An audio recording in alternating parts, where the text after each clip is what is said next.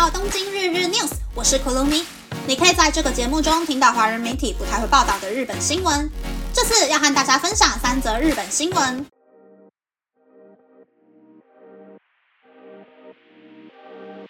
第一则新闻是校外教学到底是必要还是不必要？随着新冠在五月八日进入第五阶段，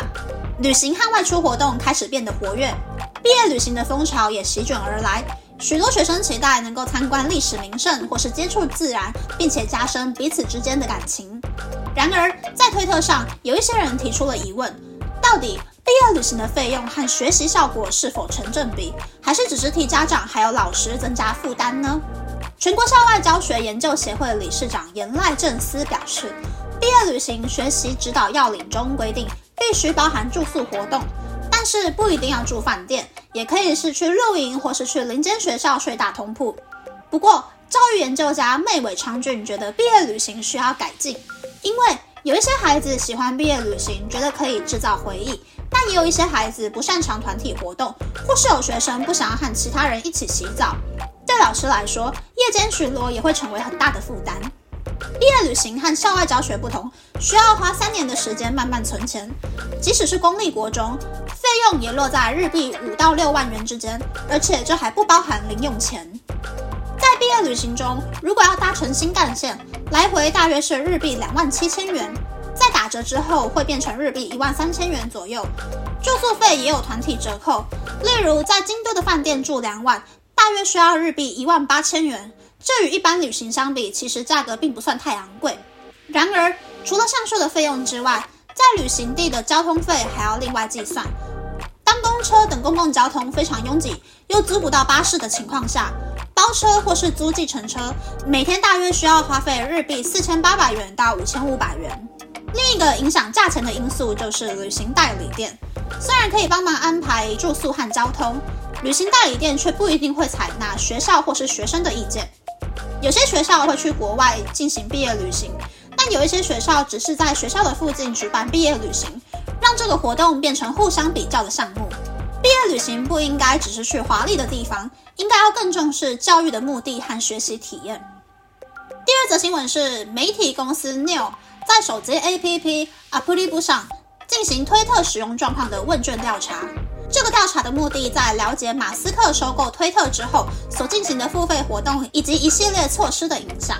首先，在使用推特的频率上，与两个月前的调查相比，每六个小时会使用一次，或是使用频率更加频繁的使用者，大约减少了百分之七。而使用推特以外的社群软体的时间，大幅增加或是稍微增加的比例，则是来到了百分之三十点一。回答没有变化的比例，则是百分之五十九点九。是否考虑要转换到其他社群软体的问题之中，回答有考虑过的比例是百分之三十三点五，比上一次的调查稍微增加。回答没有考虑过的比例则是百分之五十六点七，比上一次的调查还少了百分之五点二。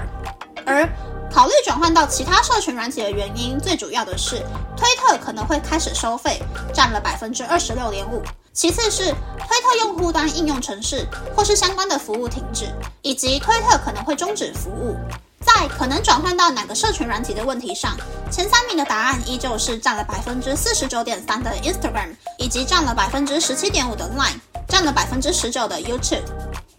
第三则新闻是，有百分之十三点五的人表示自己曾经参与或是目睹过公司内的不正行为。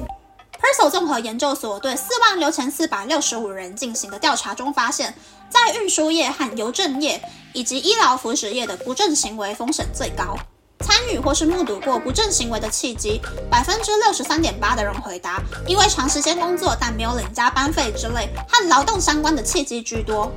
而部长级别参与或是目睹不正行为的比例最高，有百分之二十二点四。在目睹不正行为后，有百分之五十三点九的人有采取行动，例如有百分之三十六点二的人会向上司报告，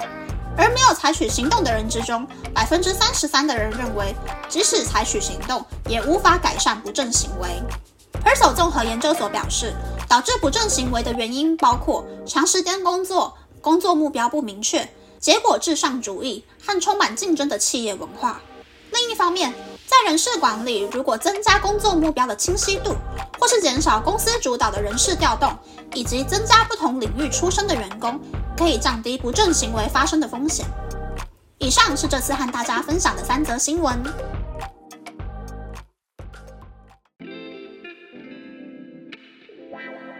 第一则新闻是校外教学花大钱的新闻。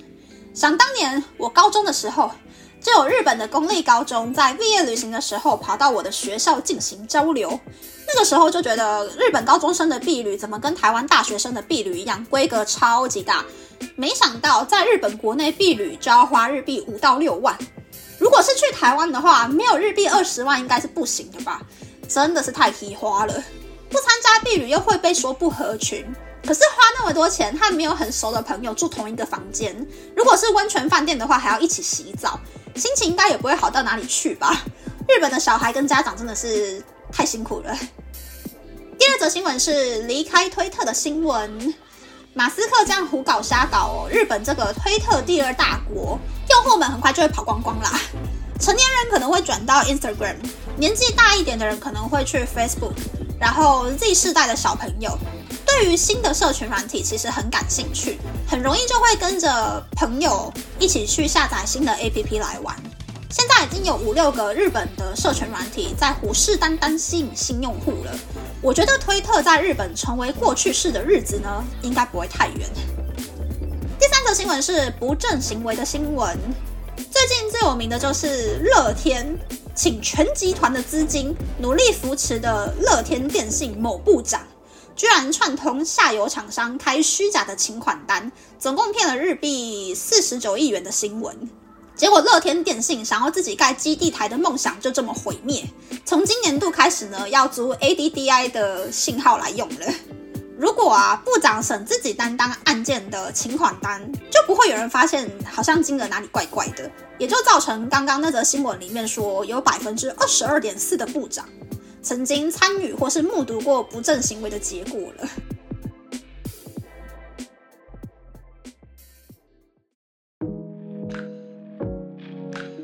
接下来想和大家分享，我回台湾之后呢，就变成穷光蛋了。就是啊，我上一间公司半年下来，奖金只有日币一万四千多元，有跟没有一样。所以我去年一整年下来呢，是几乎没有存到什么钱的。但是一月的时候看到台湾的机票很便宜，而且回台湾也不需要隔离，之后呢，我就整个失心疯，直接下单买了机票回家了。回家我真的回去之后呢，整个吃喝玩乐所有的费用花下来，我现在真的是没有存款了，变成了百分之百的穷光蛋。不意外的话，这两个月应该还会再收到房屋税的缴费单。我真的有穷到快要被鬼抓走了。庆幸的是呢，我现在的公司是六月发奖金，所以我婉拒前公司的提议，提早一个月离职，就可以让我这一次的奖金稍微多领一点点。所以我现在每天都在数日子，看什么时候可以摆脱穷光蛋的状态。感谢各方神明当时保佑我，眼睛擦得雪亮雪亮的，速速逃离抠门的前公司呀。